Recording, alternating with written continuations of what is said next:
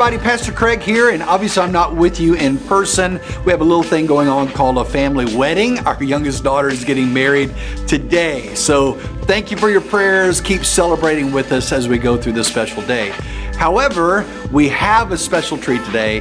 JJ McLeod is going to be bringing the word. JJ is our church planter for our Cross Creek Justin church plant. Uh, he loves Jesus. He loves to teach God's word, and he's with you live in the house. So give a big welcome right now for JJ McLeod.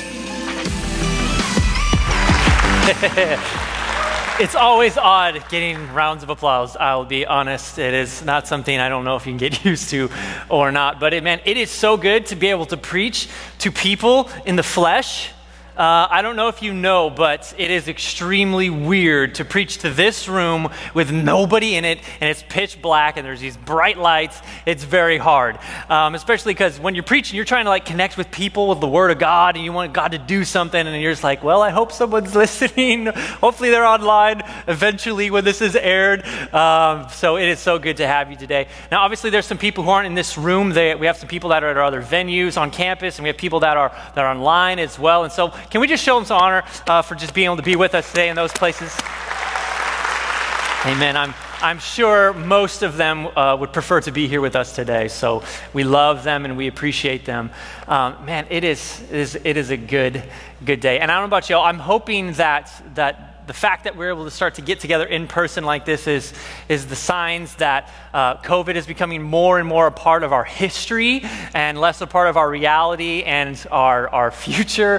Because um, there's some things that I miss. Does anybody have a list of things that they just miss, um, but they can't do? Um, one of the things that I miss the most, actually, is being able to go to the movie theater. Our family loves going to the movie theater. And especially over the last couple of years, since they've got it to the point where you can, you know, purchase where you're going to sit exactly um, before you get there, so you don't have to get there, you know, an hour early on a Friday night. Y'all know what I'm talking about? Uh, you don't have to worry about lines, and you can show up like 10 minutes before the movie and get your popcorn and all that. It's amazing, right? They have the seats that you that like lay back to China, and they're like La-Z-Boys, basically, right? You can fall asleep. Um, my wife has fallen asleep um, in a movie, so is my son. It's like his favorite thing. Um, he's he's four, he's almost five, so it's understandable. Um, but man, I'm really, really looking forward to be able to go back to the movies again. And uh, one of my favorite memories, actually, uh, concerning uh, my wife, happened at um, a movie theater. Um, a couple years ago, we went and we saw this movie called The Greatest Showman. Y'all remember that movie? That was a big kind of Christmas hit.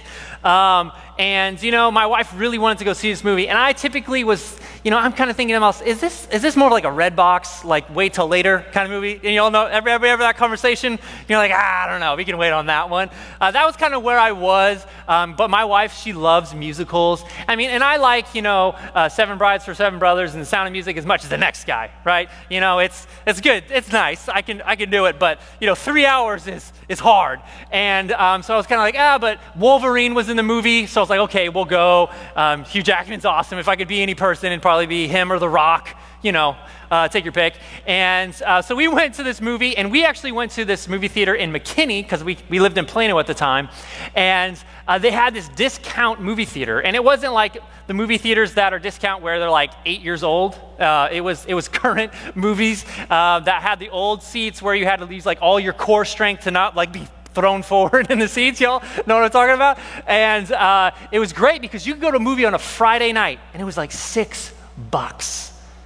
That's a score right? When you got, you got a little four year old and you're like, hey, we want to go see a movie, but if he's acting a fool, we may have to leave, right? You don't want to dish out $30 and have to go, right? And when we go to the movies, we kind of do it big. We buy, we buy the drinks and the popcorn and the candy. Um, so it's nice when the money that would have went to tickets now gets to go to all that stuff. And so we went and we saw The Greatest Showman.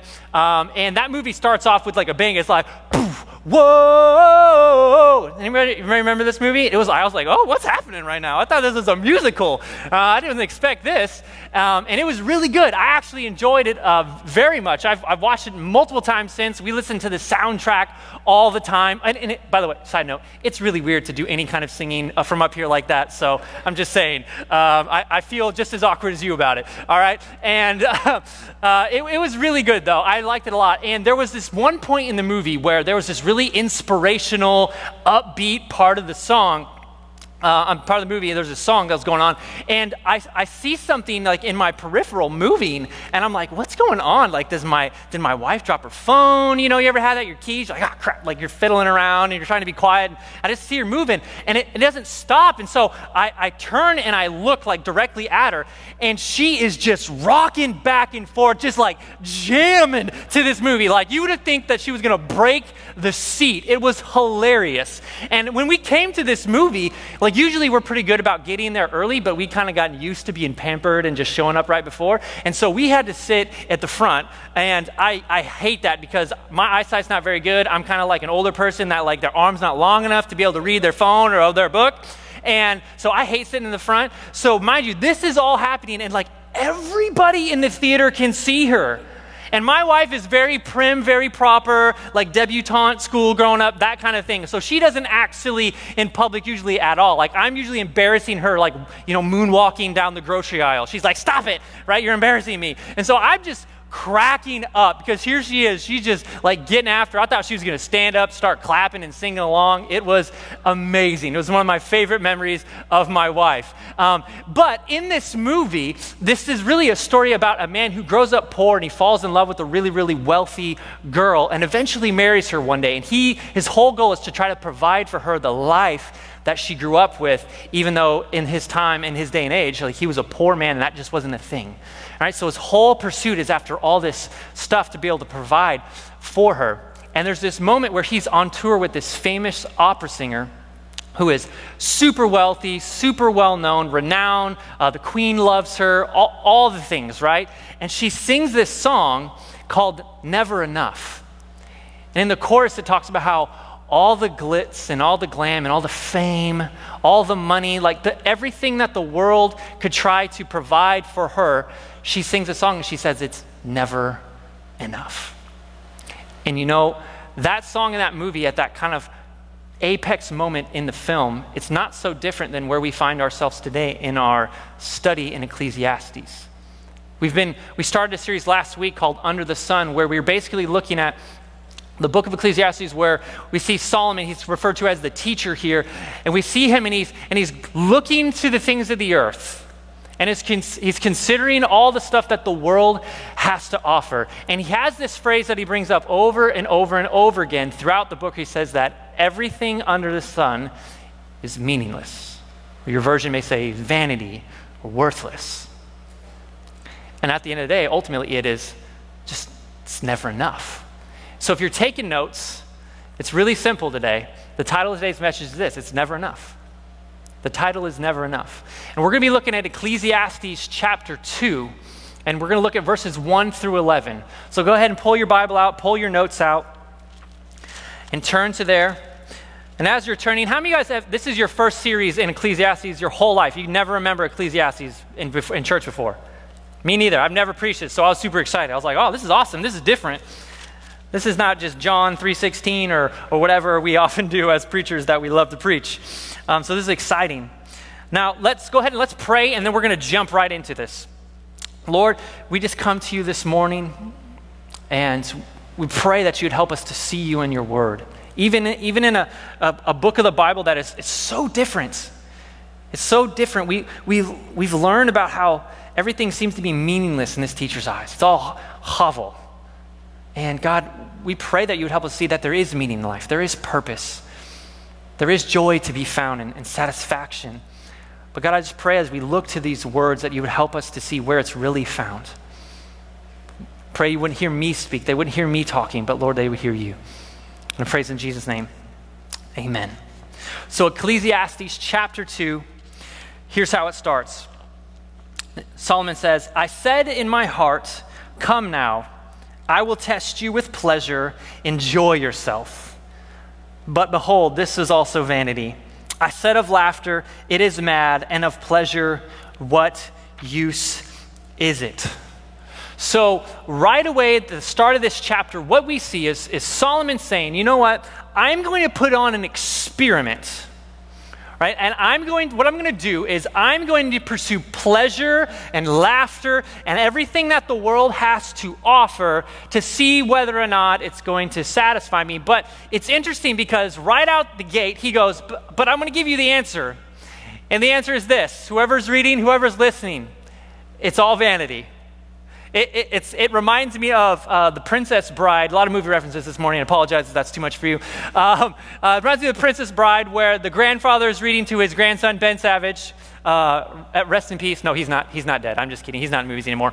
Um, and he's reading him this story, and there's this moment where this, this woman, she falls overboard from a boat, and she's, she's, she's afraid of drowning, particularly because there's these giant, nasty uh, eels, screeching eels that are going to eat her, right? And, and the grandfather's reading to his son, and the kid's starting to get scared, and so he pauses and he stops. He's like, she, she, doesn't, she doesn't die. She lives.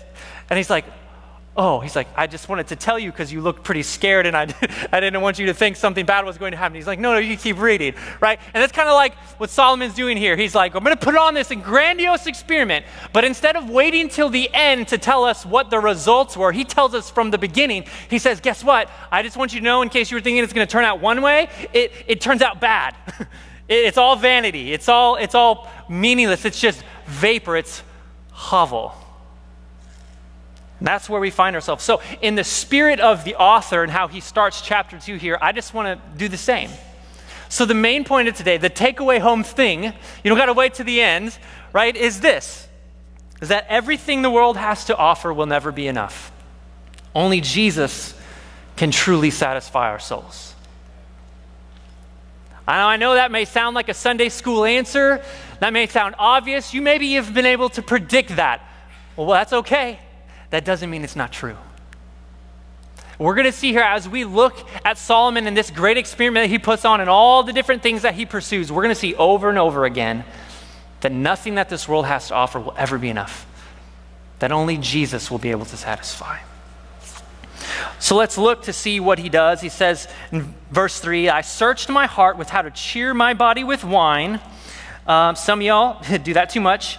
Um, and my heart's still guiding me with wisdom and how to lay hold of folly till I might see what was good for the children of man to do under heaven during the few days of their life. Now, this is kind of an interesting phrase. He says, My wisdom stayed with me. I don't know if y'all read that and you go, huh, it's kind of an interesting thing to say. Right? Remember now, Solomon was gifted from God because of the fact that he didn't ask for, for wealth and riches and power and all this stuff. When God said, You could ask me of anything, he asked for wisdom. And so God gives him it. He's, he's perhaps outside of Jesus the, the wisest man to ever live. And yet, what do we see him doing? We see him engaging in what is probably like the dumbest experiment that could ever be entered into, right? But he says that his wisdom hasn't left him. And I find that interesting because it's like he's saying, listen, I know what I'm doing. I know what I'm getting myself into. I'm not, this isn't a knee jerk reaction to some horrific thing that has happened in my life. This isn't, this isn't me being pressured by, by my councilmen or, or by advisors and all that kind of stuff that I need to do something. He's like, no, I know exactly what I'm doing. And, and at the end of the day, my heart is just not satisfied right now with life. So I need to go and pursue this thing. I know what I'm doing. And, and I just get in my mind when he says he starts to search all the world. I just, I have this picture that he's like, okay, guys, let's gather up, team meeting. Let's get out the Google Sheets and the graphs and the charts and let's, let's consider and look at everything I could possibly do that this world has to offer that's going to satisfy me right? He, he's bringing on the smart, intelligent, moral, upright people, but then he's also going to like his cousin Frankie, who's, you know, doing some shady things, right? And he's like, hey, like, what are some things people are doing out there that these guys aren't thinking about, right? I want to make sure to get the gamut so that at the end of this experiment, there's nothing that anyone could ever say, hey, you haven't tried this. Maybe this will make you happy. Maybe this will satisfy you. Maybe this will give you meaning. So he just, he just maps it all out. He's like, all right, let's go. And what we're going to see is this it probably took him a really long time. This probably wasn't some short experiment over like a weekend, right? This wasn't some like big, you know, rager at the frat house and then it's over, I did that thing. No, like this is a long endeavor that he's really going to pursue. Everything under the earth that the children of men have sought after, that's what he's going to do. He's going to do it all. Now, verse 4 through 6 say this says, I made great works this is how he starts. I made great works and I built houses and I planted vineyards for myself. I made myself gardens and parks and planted in them all kinds of trees.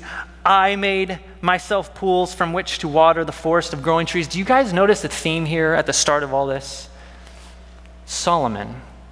He is at the center of his experiment. It's all about me, myself, and I. And it seems like he's almost trying to reproduce the, the Garden of Eden experience. Right? God makes Adam and Eve, and what does he tell them to do? Be fruitful, multiply, tend to the garden, keep it, right? Create, produce, be fruitful. Like that work was a natural part of the way that we were created as men and as women, and it was good. This is before sin even entered into the world. And he goes, huh, maybe I wonder if they just didn't do it quite right. Obviously, they sinned and messed up, but what if I recreated that experience, but I did it big? Like I went real big. Right? What you have to understand, it says he, he built homes, he built houses. His royal palace, do you have any idea how long it took him to build? 1 Kings chapter 9 tells us that it took nearly 13 years.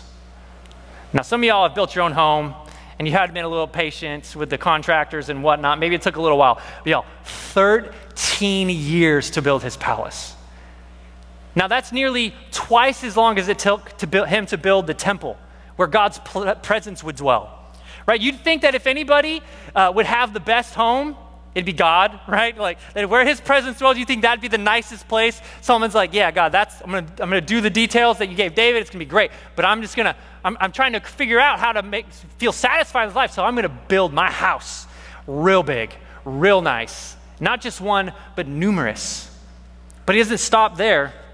What else does he build? He has, he has personal vineyards he has personal parks and gardens. He, this place is so magnificent, magnificent. It's so beautiful that it takes these pools that would have been hundreds of feet long, hundreds of feet wide, 25 to 50 feet deep. And remember the time that this is set in. Like, this isn't like current day where this is no big deal. They have, you know, uh, all kinds of different machinery that could dig out these pools. Like, this was a lot of effort to create these pools to be able to water all that would be fruitful in his gardens. And he's there, and it's, remember, it's all for him, it's his own. And you'd think that maybe this is where the experiment would need to stop. I've, I've done it. Having the dream home and the dream yard and the, the personal orchard and vineyards and, and all whatever you could possibly imagine when it comes to all that stuff, that would be enough. But the experiment doesn't stop.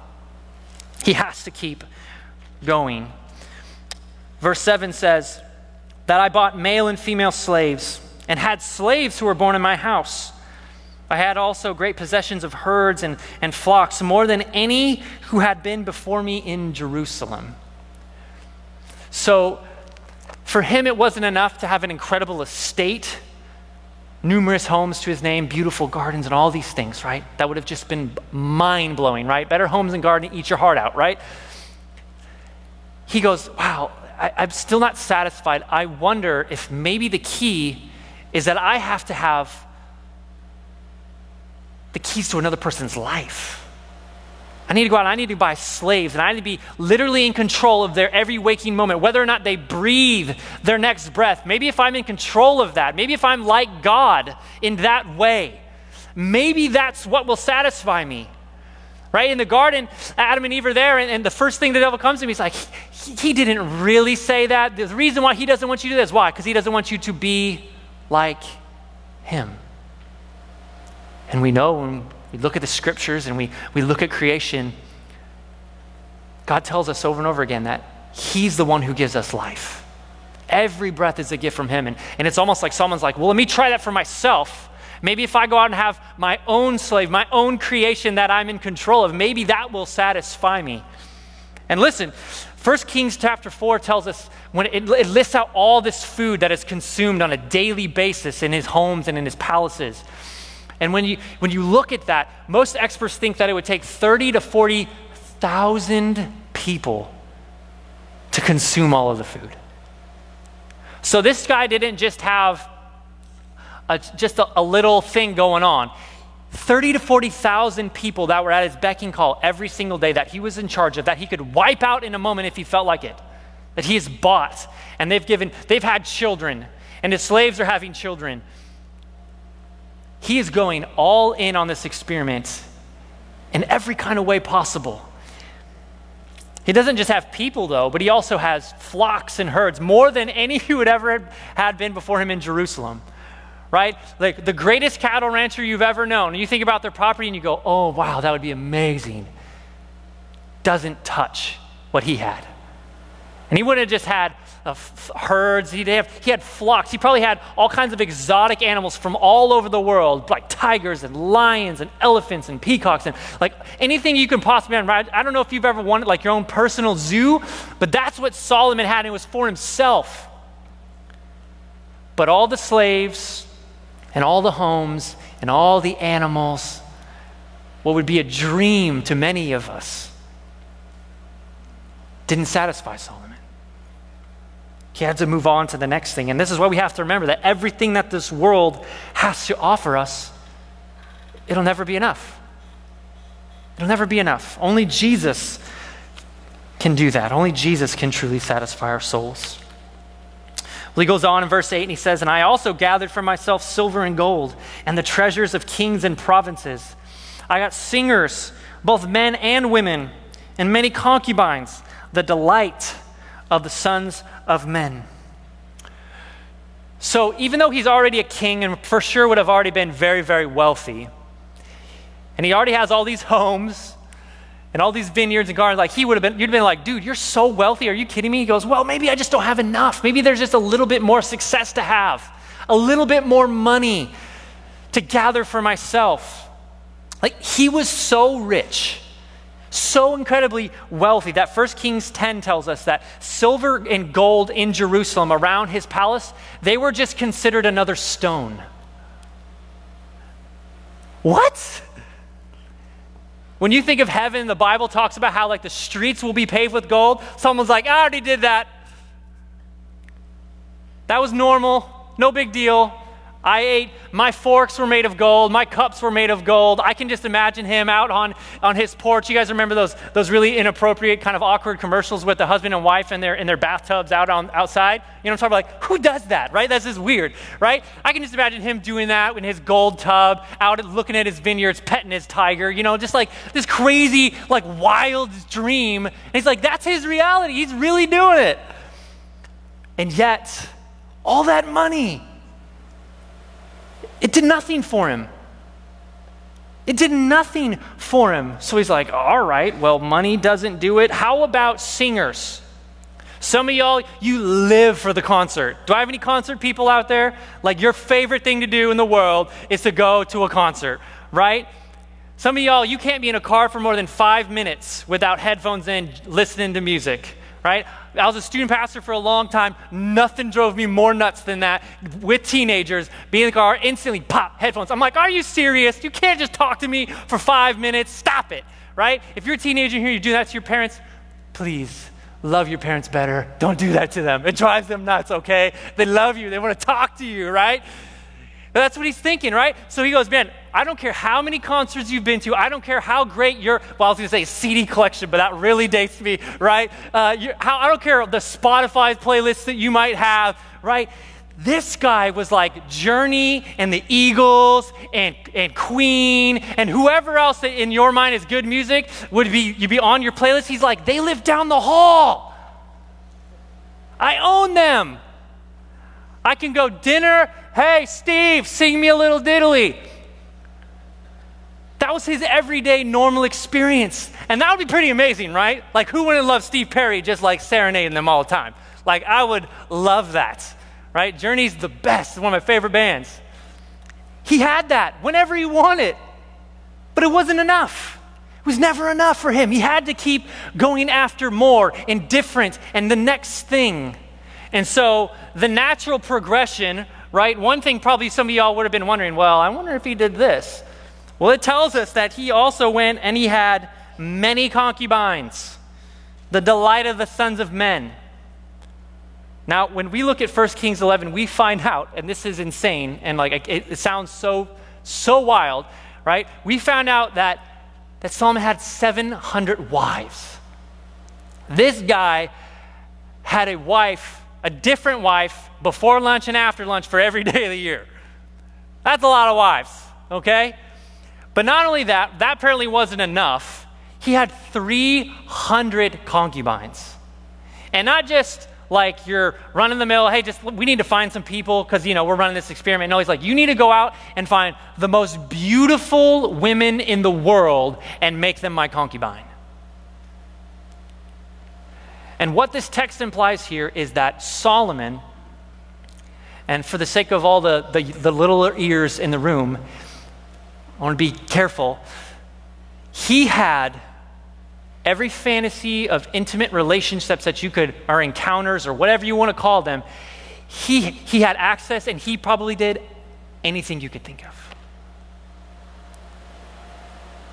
Which I think is really striking because in our culture, we are inundated on our phones, through social media, through advertising, at the movies, walking down the street. You can't go into the mall without some sort of intimate, uh, graphic kind of thing hitting you right in the face, saying, This is what you need.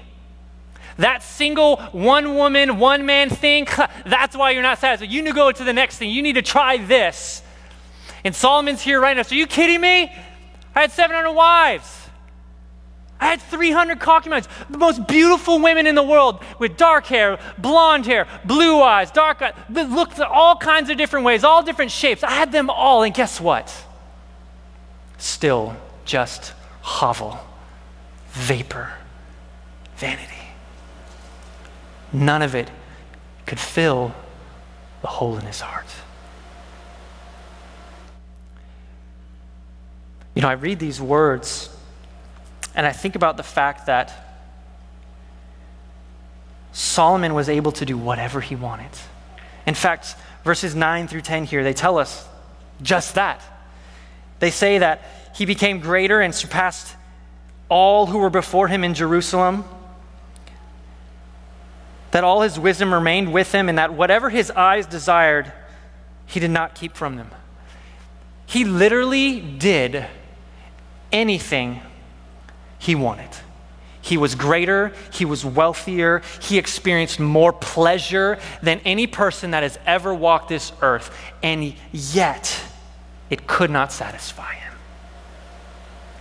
And what's convicting about this is that we could probably, especially when we hear the start of chapter 2 when he says that it's all just vanity, we probably would have guessed, yeah, that makes sense. I know that's probably true. But if if we were in Solomon's shoes, if we're being honest, and we had the, the wealth and we had the status and the position to be able to perform this experiment and do it ourselves, do you know what we would probably do? The same exact thing. I say that because Paul talks about this even after Jesus has come and, and the Holy Spirit has filled people that we live in these sinful bodies. In Romans 6 and 7, we learn that he says, like, there's things that I know I'm not supposed to do. I know that aren't going to satisfy me, and I know that are sinful, are going to break the heart of God. But those are the very things I do. He says, and the things I, I want to do that I know are good, that honor God, that, that, that lift up those around me, that, that bring glory to his name, those are the very things I don't do. And so it's, it's amazing because this experiment that Solomon is, it is embarking on, it is really it's, it's like an indictment of who we are as people that, that we are such a desperate need of Jesus. Because every one of us are drawn to one of these things. For you, it may not be wealth. It may be thinking that, hey, if I could just reach that, reach that, um, that right man or that, white, that right woman, that will finally satisfy me. It might be it might be that entertainment side of things. Oh man, if I just had a greater collection, if I could just finish that perfect thing, or or maybe if your yard was more immaculate and you could just build more and you could just do more and your business was this and your, your business was that. Like we all have these things that our hearts are just drawn to thinking this is gonna be the thing. I know that thing before was kind of similar and it didn't work out, but it's because it wasn't this. And Solomon, here in this experiment, he shows us that it doesn't matter. He did it all. Everything under the sun, he has tried. He's tried it all. Anything apart from needing God, he's done it. And yet, verse 11 tells us that then I considered all that my hands had done and the toil I had expended in doing it, and behold, all was vanity and striving after wind, and there was nothing to be gained under the sun. You know, when he says there that I considered, it's this idea that he was met straight in the face with everything that he had done. That there's this moment where it's just brought up right before him, like when you're a kid and you get caught by your parents doing you something you, you know you're not supposed to be doing, and there's no way out. And you're like, oh gosh, I have to deal with this thing, right? I have to, I have to face the piper. That's what's happening here. And it's with himself and all that he had done. And while his hopes were to find something, the realization was it was just as he had always suspected vanity, hevel. So then, what are we supposed to do? Because listen, we, if you look at the end of chapter 2, it, he's not saying that gaining wealth is bad. I think the Bible talks about gaining wealth in, a, in an honorable means to be able to glorify God and to be able to use to bless the world around you. That's good. Right? It's not that marriage is bad, relationships are bad. No, the Bible talks about he who finds a wife finds a good thing. Everything that he went after, for the most part, I would say, besides the 300 concubines, uh, right? All that stuff was good. But it became sinful and empty. Why? Because it was re- trying to replace the only thing in our life that we really need, and that's Jesus. That's why Paul can talk about, I've found the secret to life. What is it? It's contentment in Jesus. It's such contentment in Jesus that when he looks around at all the things that the world has to offer, it's just a, a steaming pile, right? He uses some pretty foul language to describe that in comparison to knowing Jesus Christ, everything that this world has to offer, it's just, it's just crap. That's how good Jesus is. And that's how awful all the stuff the world has to offer is apart from him nothing under the sun can satisfy. And that's why I love John chapter 6, verses 48 through 50. Jesus here is speaking, and he says that I am the bread of life. He says, Your fathers, they ate manna in the wilderness, and they died. But this, speaking of himself, is the bread that comes down from heaven. Why? So that one may eat of it and not die. Why? So that one may eat of it and actually be filled, actually be satisfied, actually find meaning. Jesus here, he says these words in John chapter 6 after he had just fed thousands of people by taking a couple of loaves of fish and a, um, loaves of bread, excuse me, loaves of fish, that'd be impressive. Uh, he could probably do that too, right? A couple loaves of bread and some fish, and he feeds thousands of people. And you'd think they'd go, wow, that's amazing. But then Jesus comes back, he says, You think that's bread. But guess what? That's not bread. I'm bread. The bread that I have just done for you, just like the bread that, that my Father in heaven provided for your ancestors that were wandering around in the wilderness because of their, their faithlessness. It was literally called manna. It was bread from heaven. They didn't even know what it was. That was just this miracle that God was doing to provide for them, even in their rebelliousness. He's like, that stuff was good, but guess what? They ate that and they died. He said, I'm true manna. I'm true bread. I've come down from heaven, and I have given myself as an offering to you to eat, so that in me, in knowing me and trusting in me and turning from yourself and your pursuit, just like Solomon is in here, this pursuit to find meaning and person, uh, purpose and satisfaction in all the stuff this world has to offer, he's like, it won't cut it. I'm the bread. The good news is that this bread doesn't grow old, doesn't get mealy or moldy, or stale. No, it is fresh bread every day. Every moment with Jesus is life giving. So Solomon here, he's he's ex- doing this experiment for us so that we don't have to walk down that road any longer. Young person, you hear me? You think that that girl is going to do it for you? Listen, Solomon has gone down that road for you. She won't. Dad, you think that if you just make a little bit more money this year so you can provide that vacation for your family, that your kids will love you more, your wife will respect you more, guess what? It's not going to cut it for you. Whatever it is that you're pursuing after right now that doesn't need Jesus is only going to leave you empty. But if you will turn from that and, and turn to Him and say, God, I'm just going to rest in you. I'm going to trust in you. I'm going to be satisfied with knowing you. And I believe that you're going to provide. The good news is this all of that stuff, that money you do make, that vacation you do go on, that, that new relationship that you get to jump into, that beautiful baby that comes into this world, it will be an absolute gift from God to you, as opposed to the very thing that makes you feel worthless and meaningless. So I want to pray right now, and I just want to challenge you to search your heart. What are you pursuing? Are you being like Solomon right now in your life, and maybe you had no idea? Listen, today is the day that you can turn to Jesus. Whether you're a believer or today is the first time you've ever even heard about this guy. Listen, he loves you. He died for you.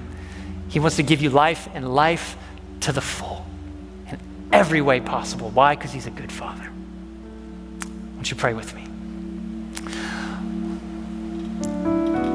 God, I thank you for Ecclesiastes. I thank you, Lord, that you don't hide the ugliness of life from us, that you show us that we can run to all kinds of things. And your people don't always get it right. Yet there you are as a perfect Savior, as a high priest who understands our experiences and our pains and our sorrows in every single way outside of sin. And you gave yourself for us so that we might know you, know your Father, to be able to experience true life, not just now, but for all eternity. And God, I just pray that if for every person here today, myself included, that when we wake up in the morning, the first thing that our souls be so aware of is that we are hungry for true bread, for you. Because nothing in this world will ever be enough. Only Jesus will satisfy our souls. God, I pray today that we'll do that. We'll turn to you and start our life anew in you. I pray these things in Jesus' name.